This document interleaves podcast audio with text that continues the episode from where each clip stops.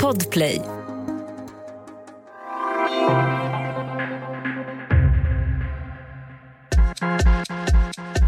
Du lyssnar på Studio DNs partiledarintervjuer med Hanna Jakobsson och Kristina Hedberg.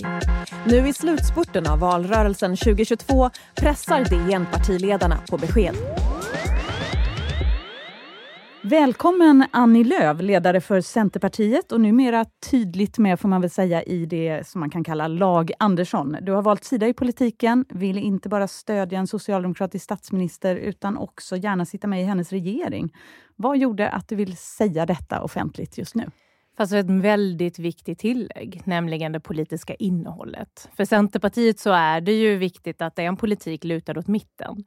Vi ser ju nu att vi går in mot en lågkonjunktur. Eh, vi behöver ha en effektiv integrationspolitik, en bekämpa inflationen. Vi behöver kämpa gängkriminaliteten. Vi ska ta Sverige in i Nato. Och då behöver man ha en regering som har en förmåga att forma breda majoriteter i svensk politik. Och tyvärr så ser vi ju nu de senaste månaderna hur Ulf Kristersson har fördjupat sitt samarbete med Sverigedemokraterna. Hur han under sommaren här säger att han utesluter samarbete med Centerpartiet. Och eh, samtidigt hör vi Magdalena Andersson tala om att hon stänger bara dörren till SD och kan tänka sig prata med alla borgerliga partier. Och när vi då tittar på det spelfältet så ser ju vi i dagsläget i alla fall att Magdalena Andersson har det ledarskap och den öppenhet kring samarbete som krävs. Nu hoppas vi givetvis att Ulf Kristersson och Moderaterna vill komma tillbaka till det som var Alliansens plattform så att vi kan hitta vägar framåt i den breda politiska mitten. Det som ändå avgjorde det här vägvalet är ju oviljan att ge Sverigedemokraterna inflytande. Varför vore det så hemskt? Jag blev ganska förvånad Eh, för något år sedan då både Ulf Kristersson och Ebba Busch eh, öppnade upp dörren för ett fördjupat samarbete med Sverigedemokraterna. Det var ju en gemensam röd linje som hela Alliansen har haft. Fredrik Reinfeldt sa för ett antal år sedan att vi ska inte ge Sverigedemokraterna något inflytande. De för in hatet i svensk politik. Och de lägger ju uppenbart rasistiska förslag. Eh, nu har deras vitbok kommit om deras rötter i rasistiska och nazistiska rörelser det finns ju ett val att göra som ett anständigt borgerligt parti, nämligen att hitta breda samverkan mellan Alliansens partier och över blockgränsen. Men istället har man valt att öppna dörren för SD och jag beklagar det. Du pratade om rasistiska förslag från Sverigedemokraterna. Vilka förslag handlar det om? Ja, det finns ju många. Ett är den kollektiva bestraffningen de har lagt, att om eh, storebrorsan begår ett brott så ska både lilla syster och mamma utvisas. Man har också lagt förslag kring att har man ett uppvisat asocialt beteende så kan det vara grund för utvisning trots att man inte har begått något brott. Jag har svårt att se att man, till exempel om man kommer in på det här med rasism, att man skulle göra samma för en svensk familj. Att om pappan begår ett brott så ska hela familjen in i fängelse. Alltså det här är ju så uppenbart att man piskar igång eh, en, en mentalitet där man ställer vi mot dem och där man lägger förslag som upp uppenbart är inriktade på utsatta grupper men också på eh, invandrare som kommer till Sverige. Vilka tecken på anpassningar till SDs eh, politik och retorik ser du hos de, dina gamla alliansvänner i deras förslag? Tyvärr så ser man ju faktiskt det på ganska många håll i den politiska miljön just nu. Vi hörde Socialdemokraterna för bara någon vecka sedan som öppnade upp för etnicitet vad gäller kriterier i utanförskapsområden. Varför är, det inte, eh, varför är den allianssidans anpassningar värre än de du ser på den socialdemokratiska sidan? Fast jag har ju inte sagt. Utan det jag säger är att det är ganska många partier som anpassar sin retorik utifrån eh, Sverigedemokraternas eh, politik och retorik och det tycker jag är beklagligt. Vi ser det från Socialdemokraterna vad gäller utanförskapsområden. Vi har sett det nu kring Liberalernas förslag om att eh, språktesta tvååringar och eh, om de inte kan svenska språket, att man ska skicka orosanmälning om de inte sätts i förskolan. Vi har sett det på Moderaternas förslag om att eh, ADHD-screena alla unga bara för att de bor inom ett visst postnummer. Det är ju förslag som eh, som vissa av dem tror jag menar väl, att man vill sätta in stöd och hjälp tidigt. Men då kanske man kan presentera sådana förslag istället för att dra alla över en kam och stigmatisera. Men det, frågan är ju helt enkelt, eftersom du har gjort det här vägvalet så tydligt, att inte stödja en regering som låter Sverigedemokraterna få inflytande. Om du ser den anpassningen och det inflytandet i, inom Socialdemokraterna, hur kan du stödja den regeringen? Ja, men då måste jag nog ta det en gång till hur vi tänker kring samarbete. Min dörr står öppen för samarbete med både Moderaterna, Kristdemokraterna och Liberalerna och Socialdemokraterna. Vår dörr står öppen för samarbete med flera partier. Det vi inte vill se, det är en regering som stödjer sig på Sverigedemokraterna eller där Sverigedemokraterna Men beror inte det på Sverigedemokraternas politik, inflytande, åsikter på deras förslag? Och Det innebär ju då att nu när Moderaterna har fördjupat sitt samarbete med Sverigedemokraterna, man budgetförhandlar ju med dem öppet.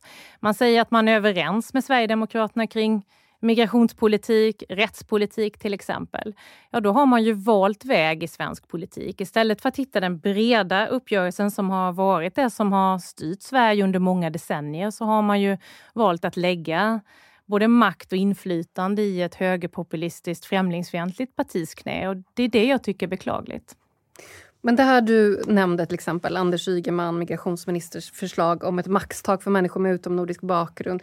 Det här, vad, vad gör Centerpartiet då om eh, Socialdemokraterna i ett regeringssamarbete går fram med den här typen av förslag? Ja, vi kommer ju givetvis lägga våra förslag och sen är det ju en förhandling. Eh, det som eh, är politik. Det handlar ju om att hitta vägar framåt som gör skillnad på riktigt. Och jag kan ju notera att det uppenbarligen var en testballong från Socialdemokraternas sida för att man har ju redan backat lite ifrån det. Man har ju, menade ju inte riktigt att göra de här etniska kvoterna. Magdalena utan, Andersson har väl gått ut och stöttat Ja, men Anders Ygeman har sagt att det är en del av detta och det viktigaste är såklart att satsa på en likvärdig skola, att satsa på att fler kommer i arbete och bättre bostadsområden. De tre delarna tycker ju Centerpartiet är viktiga för att minska segregationen och för att ge alla barn och vuxna en framtidstro även i utsatta områden. Och där kommer jag ju argumentera emot Socialdemokraterna som i så fall vill sätta etniska kvoter för vissa gator och stadsdelar i områden i Sverige.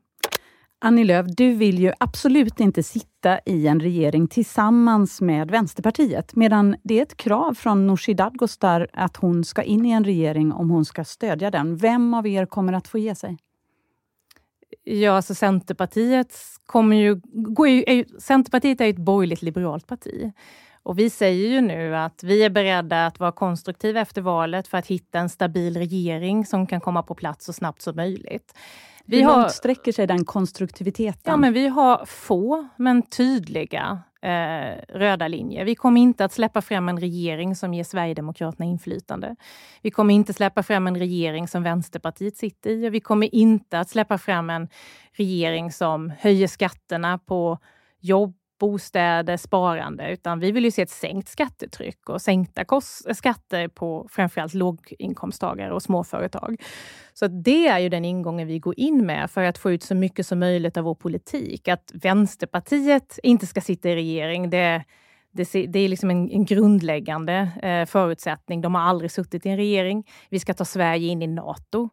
Eh, vi går mot en lågkonjunktur. Vi ska vara ordförandeland i EU. Då kan man inte ha varken en EU-motståndare eller en NATO-motståndare i en så viktig styrande organ som regeringen är. Men kan du sätta dig ner och prata om en budget? Nej, vi kommer inte ha något organiserat samarbete med Vänsterpartiet. Vi står ju väldigt långt. Vad är det för något? Ett organiserat budgetsamarbete? Bara så att man gör det klart för de som lyssnar. Ja, budgetsamarbete. Vi, kommer alltså inte, vi, ja, vi står väldigt långt ifrån varandra i ekonomisk politik. Men det är klart att är det så att man vill se ett sänkt skattetryck, eh, sänkta skatter på låginkomsttagare, på småföretag, eh, att eh, inte höja skatten på varken jobb, bostäder eller sparande och vi får stöd både från höger och vänster för den politiken så välkomnar jag ju ett sådant stöd såklart. Men jag tror att, att den stora majoriteten i riksdagen står bakom den linje som Centerpartiet har kring ekonomisk politik och då är ju inte Vänsterpartiet en del av den ekvationen. Men du har ju också sagt att du har förståelse för att Magdalena Andersson måste ta hänsyn till Vänsterpartiets mandat förutsatt att hon räknar med att de ska ge henne makten. Eh, vad, vad tänker du då ingår i den där hänsynen? Vad kan det bli för eftergifter som du kan tänka dig att acceptera? Ja, då är jag väldigt tydlig med att för att få Centerpartiets medverkan i en kommande regeringsbildning eller regeringssamtal så bygger det ju på att hitta ett regeringssamarbete som inte baseras på en vänsterpolitik utan att man lägger fram förslag. Hur ska Vänsterpartiet kunna få inflytande om, de inte, om det inte ska finnas någon vänsterpolitik? Ja, det får man fråga dem om. Men för att få genomslag för en politik som en regering lägger fram så kan man ju inte lägga fram politik som inte får stöd i riksdagen. Så Vänsterpartiet kan få stöd eller inflytande i alla frågor som inte har någon vänsterprägel? Om de har lust att driva någon slags högerpolitik så kan de få inflytande. Ja, men vi måste ju komma bort ifrån det som har varit de senaste åren, där en regering lägger fram förslag som inte får genomslag i riksdagen, som stoppas helt enkelt. Men är ditt besked fortfarande att Vänsterpartiet då inte ska ha något inflytande, även om de ingår i regeringsunderlaget till en eventuell S-regering där du kan sitta? Mitt besked som jag har lämnat under veckan, det handlar ju om att i dagsläget, på grund av att Moderaterna har knutit sig så nära Sverigedemokraterna, så ser vi att eh, Magdalena Andersson har en större öppenhet och det ledarskap som krävs för att kunna vara statsminister även framåt. Men, och det här männet är ju väldigt viktigt, det bygger ju på att det är en politik som är förankrad i mitten som också kan få genomslag, som är lyhörd. Och det är klart att en statsministerkandidat och en statsminister måste vara lyhörd för de partier som är beredda att släppa fram henne. Och det är ju upp till eh, statsminister Magdalena Andersson hur hon gör den ekvationen. Jag tar ansvar för Centerpartiets mandat. Vi kommer inte att varken släppa fram en regering eller medverka i en regering som driver en utpräglad vänsterpolitik, utan vi tar ansvar för att hitta breda koalitioner för att vi står upp för samarbete och stabilitet. Så blir det förhandlingar så blir det via Socialdemokraterna i så fall? Som jag sa tidigare, vi har ju samtal, alla åtta partiledare. Under pandemin har vi suttit i samma rum så många gånger. Det handlar inte om det, utan det handlar snarare om kompromisser och hitta majoriteter för förslag som man får igenom sin politik. Och då kan man inte luta sig mot ett parti som står så fjärran väldigt många andra ekonomisk politik, utan då måste man anstränga sig som statsminister att hitta en samsyn i budgetfrågor som gör att en budget faktiskt går igenom riksdagen. Ni har ju skillnader även gentemot Socialdemokraterna. Eh, bara några, stämma av några frågor, lite eh, snabbare svar. Du har sagt till exempel att ni inte kommer att medverka i en budget som höjer skatten på jobb, boende och sparande. Hur säker känner du dig på att Magdalena Andersson inte vill höja fastighetsskatten? Ja, hon kommer säkert att föra fram sin politik i förhandlingar. Jag har ju haft många budgetförhandlingar med Magdalena Andersson genom åren och vet ju att hon gärna höjer skatter på både jobb och företag. Däremot så kan vi konstatera att Centerpartiet har lyckats i förhandlingarna de senaste åren. Vi har ju sänkt skattetrycket. Vi har inte infört... Så där känner du dig inte så orolig? Och det är tack vare att vi sitter runt bordet, att vi får genomslag för vår politik. Du har också sagt att ni inte vill acceptera någon beredskapsskatt för att finansiera höjningen av försvarsbudgeten. Det är ju något, den här skatten skulle Socialdemokraterna bara utsätta de allra högsta inkomsterna för. Varför är det fel? Men nu avskaffade vi ju värnskatten för bara något år sedan. Det var ju Magdalena Andersson som gjorde det som finansminister. Men det var innan vi skulle gå med i Nato och försvarsanslagen skulle höjas nu avskaffade vi ju värnskatten för bara något år sedan. Eh, det känns det ju lite magstarkt och dumt att återinföra den något år efteråt. Trots kriget i Ukraina? Trots NATO-medlemskap? Alltså, den här beredskapsskatten som eh, Socialdemokraterna för fram är ju bara ungefär 10 procent av det årliga anslaget till försvaret. Och försvaret, rättsväsendet och välfärdens kärna, det är ändå grund uppgifterna för en stat att hantera. Och Det tycker jag vi bör hitta inom statens eh, kassa. Och var ska ni hitta det då? Hur vill eh, Centerpartiet finansiera de här pengarna? Ja, men Konjunkturinstitutet kom ju för bara någon vecka sedan och talade just om det blivande kommande reformutrymmet under nästa mandatperiod och det är ju på drygt 100 miljarder. Och det är klart att välfärdens kärna, eh, statens kärnuppgifter som rättsväsende och eh, försvar behöver ju rymmas där. Det handlar om prioriteringar. Du lyssnar på Studio DNs partiledarintervju. Idag är det Annie Lööf, ledare för Centerpartiet, som är vår gäst och vi är snart tillbaka.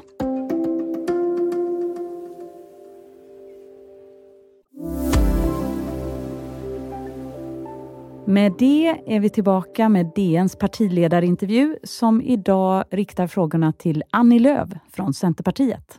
Då vill vi prata lite om skolpolitik. Men det handlar faktiskt också om att komma överens med Socialdemokraterna, för de har ju ett vallöfte om att stoppa vinsterna i skolan och det är väl ingenting som du vill se? Nej, däremot så har vi ju precis som några andra borgerliga partier gått fram med att vi vill se kvalitetskrav för vinstutdelning. Men det finns ju röster i ditt eget parti som vill gå mycket längre eh, och begränsa vinstuttagen. Jag kan läsa några rader från eh, en motion från Centerstämman förra året. Eh, den är sällsynt, det är sällsynt olämpligt att överlåta skolan till marknaden. Inte ens Margaret Thatcher på sin tid eller Donald Trump har gjort som Sverige gör. Inte något annat land i världen. Det borde leda till eftertanke. Mm. Gör det det hos dig? Ja, den motionen fick ju faktiskt avslag på Centerstämman och jag är partiledare för vad en majoritet på stämman tycker. Jag är väldigt stolt över det, den möjlighet vi har i Sverige att alla oavsett plånbok eller bakgrund får möjligheten att välja. Så det leder inte till eftertanke då? Jo, det gör de det. Jag, jag, kommer snart mm. till det. Men i andra länder har man ju privatskolor där eh, bara barn med tjocka plånböcker har möjligheten att gå på fristående skolor. I Sverige får ju alla möjligheten att välja. Det senaste året har vi gjort stora förändringar i vår skolpolitik, för vi tycker att vi behöver ha en likvärdig skola. Eh, vi vill skärpa ägarkontrollen drastiskt. Vi vill få bort kortsiktiga ägare, skärpa tillsynen. Vi vill eh, se till att eh, skärpa upp kösystemet, se över peng, skolpengssystemet, införa krav för vinstutdelning. För vi tycker att det är viktigt att öka jämlikheten, eh, ha kunskap i fokus, men samtidigt bevara valfriheten. Så att den debatten vi hade på vår stämma förra året var väldigt bra, för den har också lett till just eftertanke där vi har förändrat väldigt viktiga och stora delar av vår skolpolitik. Nästa ämne är klimatet och Centerpartiet har en ny idé som ni kallar utsläppsbudget. Alltså istället för att Eh, komma till noll utsläpp 2040 som enda mål så vill ni liksom ha en avstämning år för år. Hur långt måste vi ha kommit nästa år, 2023, i en sån utsläppsbudget? men poängen är ju att man inte enbart ska sikta mot eh, de skärpta klimatmålen. Idag har ju Sverige att vi ska ha netto noll till 2045. Centerpartiet vill skärpa både Sverige och EUs mål till 2040.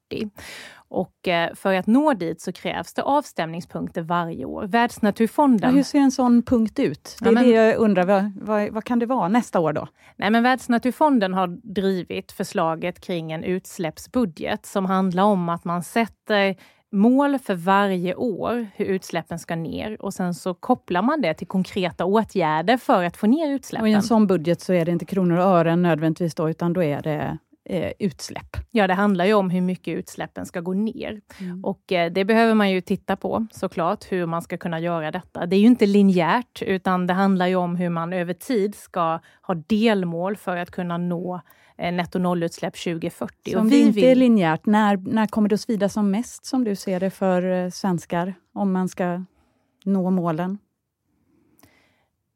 Vilket mm. år blir tuffast i utsläppsbudgeten? När vi pratar om att det inte ska vara linjärt så handlar det om till exempel när man bygger järnväg. Då kan man ju initialt släppa ut en del, men som man sedan tar igen efter ett antal år när järnvägen körs. Så det är det vi menar med en utsläppsbudget som sätter tydliga mål för att kunna nå netto noll redan 2040. Men det viktigaste i detta, när vi, när vi nu vill driva på för en utsläppsbudget som en regering behöver ta fram, det handlar ju om att koppla det till konkreta mål eller konkreta åtgärder i statsbudgeten.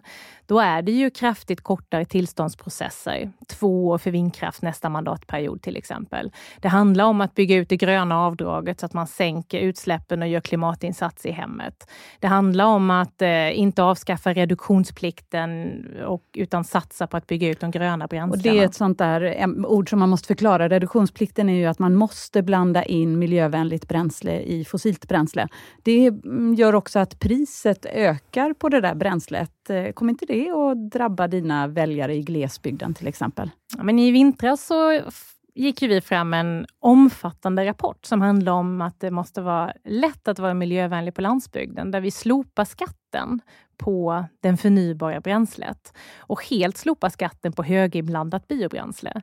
Samtidigt som vi då bygger ut eh, biobränsleproduktionen i Sverige. Det ligger ju nu i startgroparna mångmiljardinvesteringar för att bygga ut eh, biobränsleproduktionen i Sverige. Där har man nu lagt en våt filt för att eh, övriga partier har svikit sina sin, sitt lagstiftningslöfte Men så i din utsläppsbudget året. så kommer priset vid pump inte att eh, öka, eller? Nej, vi har ju lagt förslag om hur vi ska sänka priset vid pump, eh, men också hur vi ska skattebefria det vi vill se mer av, nämligen biobränslen. Men den här utsläppsbudgeten då, kommer inte märkas för vanligt folk alls? Kommer man inte behöva ställa om då för att nå de här målen som du pratar om? De allra flesta människor är redan full färd med att ställa om. Eh, de senaste dagarna har jag lagt förslag kring hur vi ska få en mer hållbar textilsektor, hur vi ska öka återvinningen och återanvändningen. Hur vi ska se till att ställa om både flyget och bilen till ökad elektrifiering eh, och till grönare bränslen.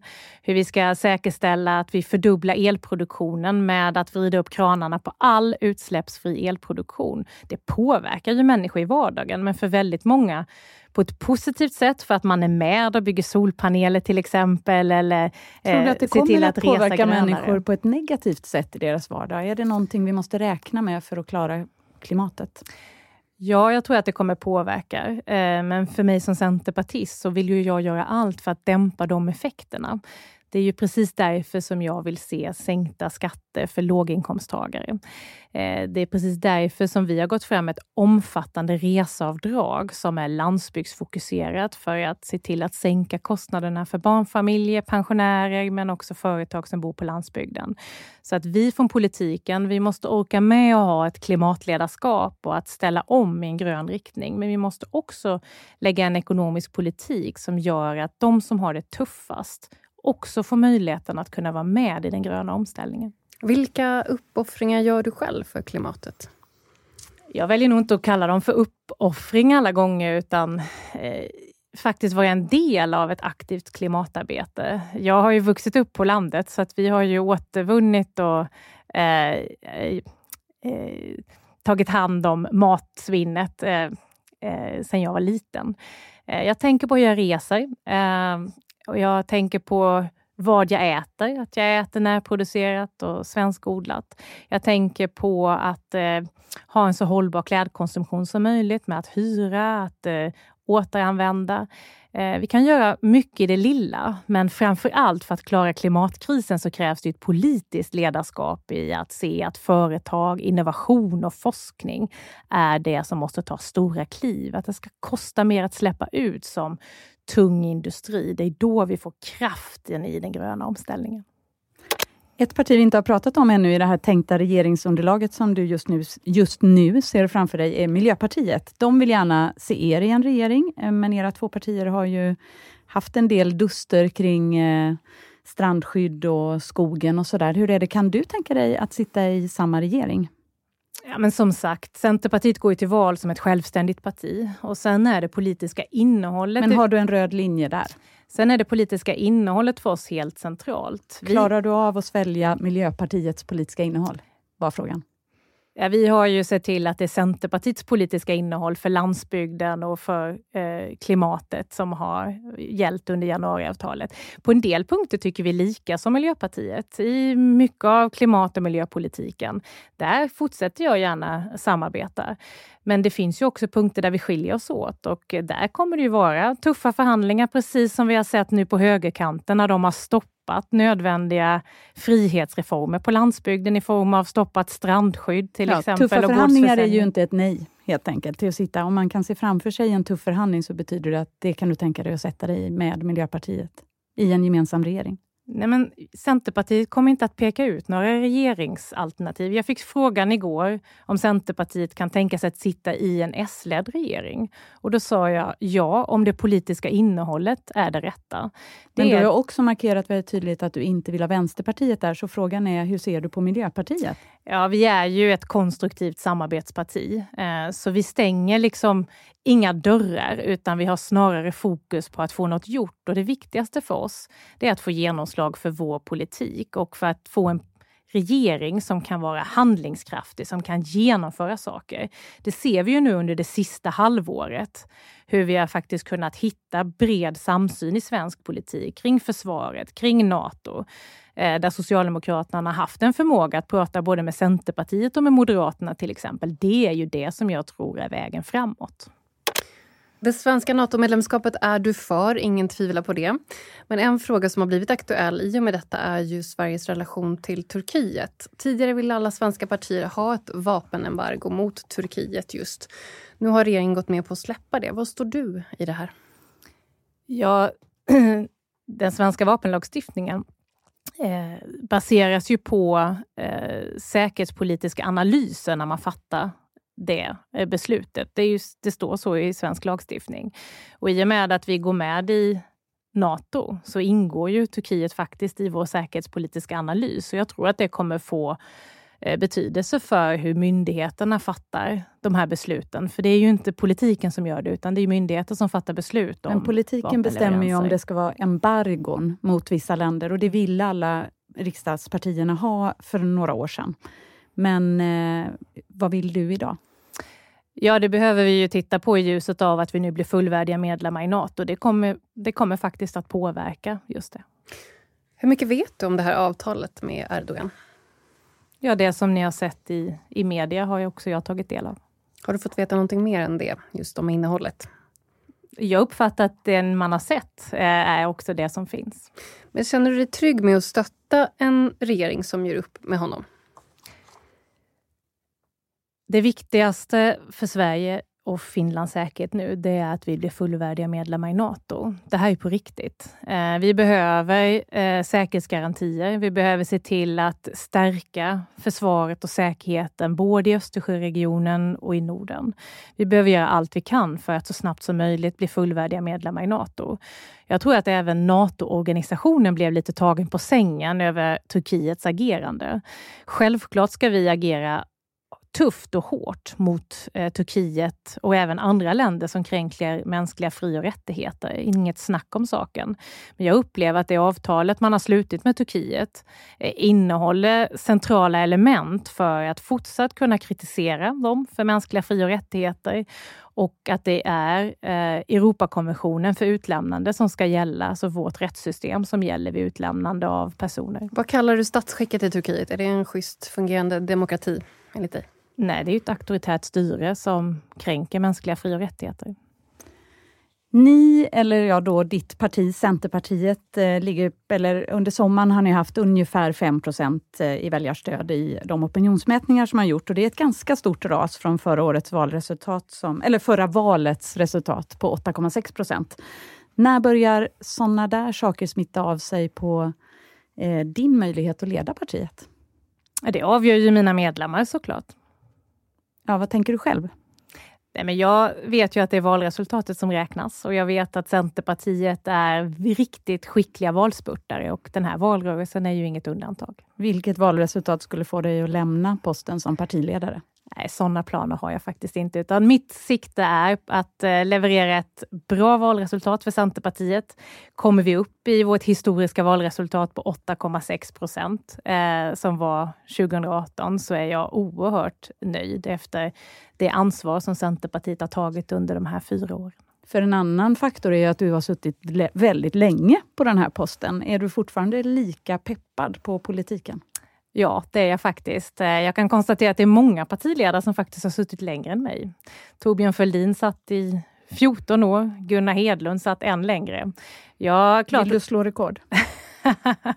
Nej, jag kommer att vara partiledare så länge jag känner att det är meningsfullt, tycker det är roligt. Men framför allt så länge jag har medlemmarnas förtroende. Men det är ingenting som jag tänker på i dagsläget, utan jag har fullt upp med att dels eh, föra fram Centerpartiets budskap kring eh, en grön socialliberalism som är beredda att eh, samarbeta för att få något gjort. Och sen så ska vi se till att också genomföra det efter valdagen. Annie Lööf, tiden håller på att rinna ut den här gången eh, och tiden fram till valet blir också allt kortare. Vi har några avslutande frågor och det handlar om just valdagen. Så när ställer du klockan? Jag har ju en eh, naturlig väckarklocka i form av mina barn, så runt sextiden så vaknar jag nog. Och vad går du sen upp och äter för att ladda? Jag äter havregrynsgröt och kokt ägg, kaffe och vatten. Det är min standard. Har du någon maskot eller någon lyckobringande rutin som betyder något?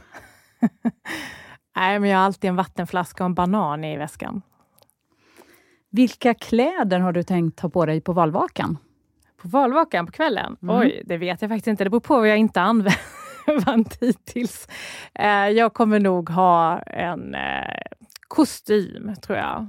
Något beige eller ljusblått. Vem ringer du först för att fira eventuella framgångar? Och jag kommer sitta med mina närmsta medarbetare. Eh, och sen kommer jag nog ringa min man för att fira framgångarna innan jag går upp på scen. Och om det nu inte går som du hoppas och du behöver tröst efter en förlust, vem vänder du dig till då? Ja, då ringer jag faktiskt samma personer, både mina medarbetare men också min man.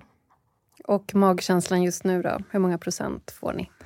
Jag tror att vi kommer tangera 8,6 procent. Vårt historiska valresultat från 2018. Tack så mycket, Annie Lööf. Tack så mycket. Du har hört Studio DNs partiledarintervju med Centerpartiets Annie Lööf. Intervjuade gjorde Kristina Hedberg och Hanna Jakobsson. Producent Palmira Kokari Menga. Ljudtekniker Patrik Miesenberger. Exekutiv producent Malin Timan.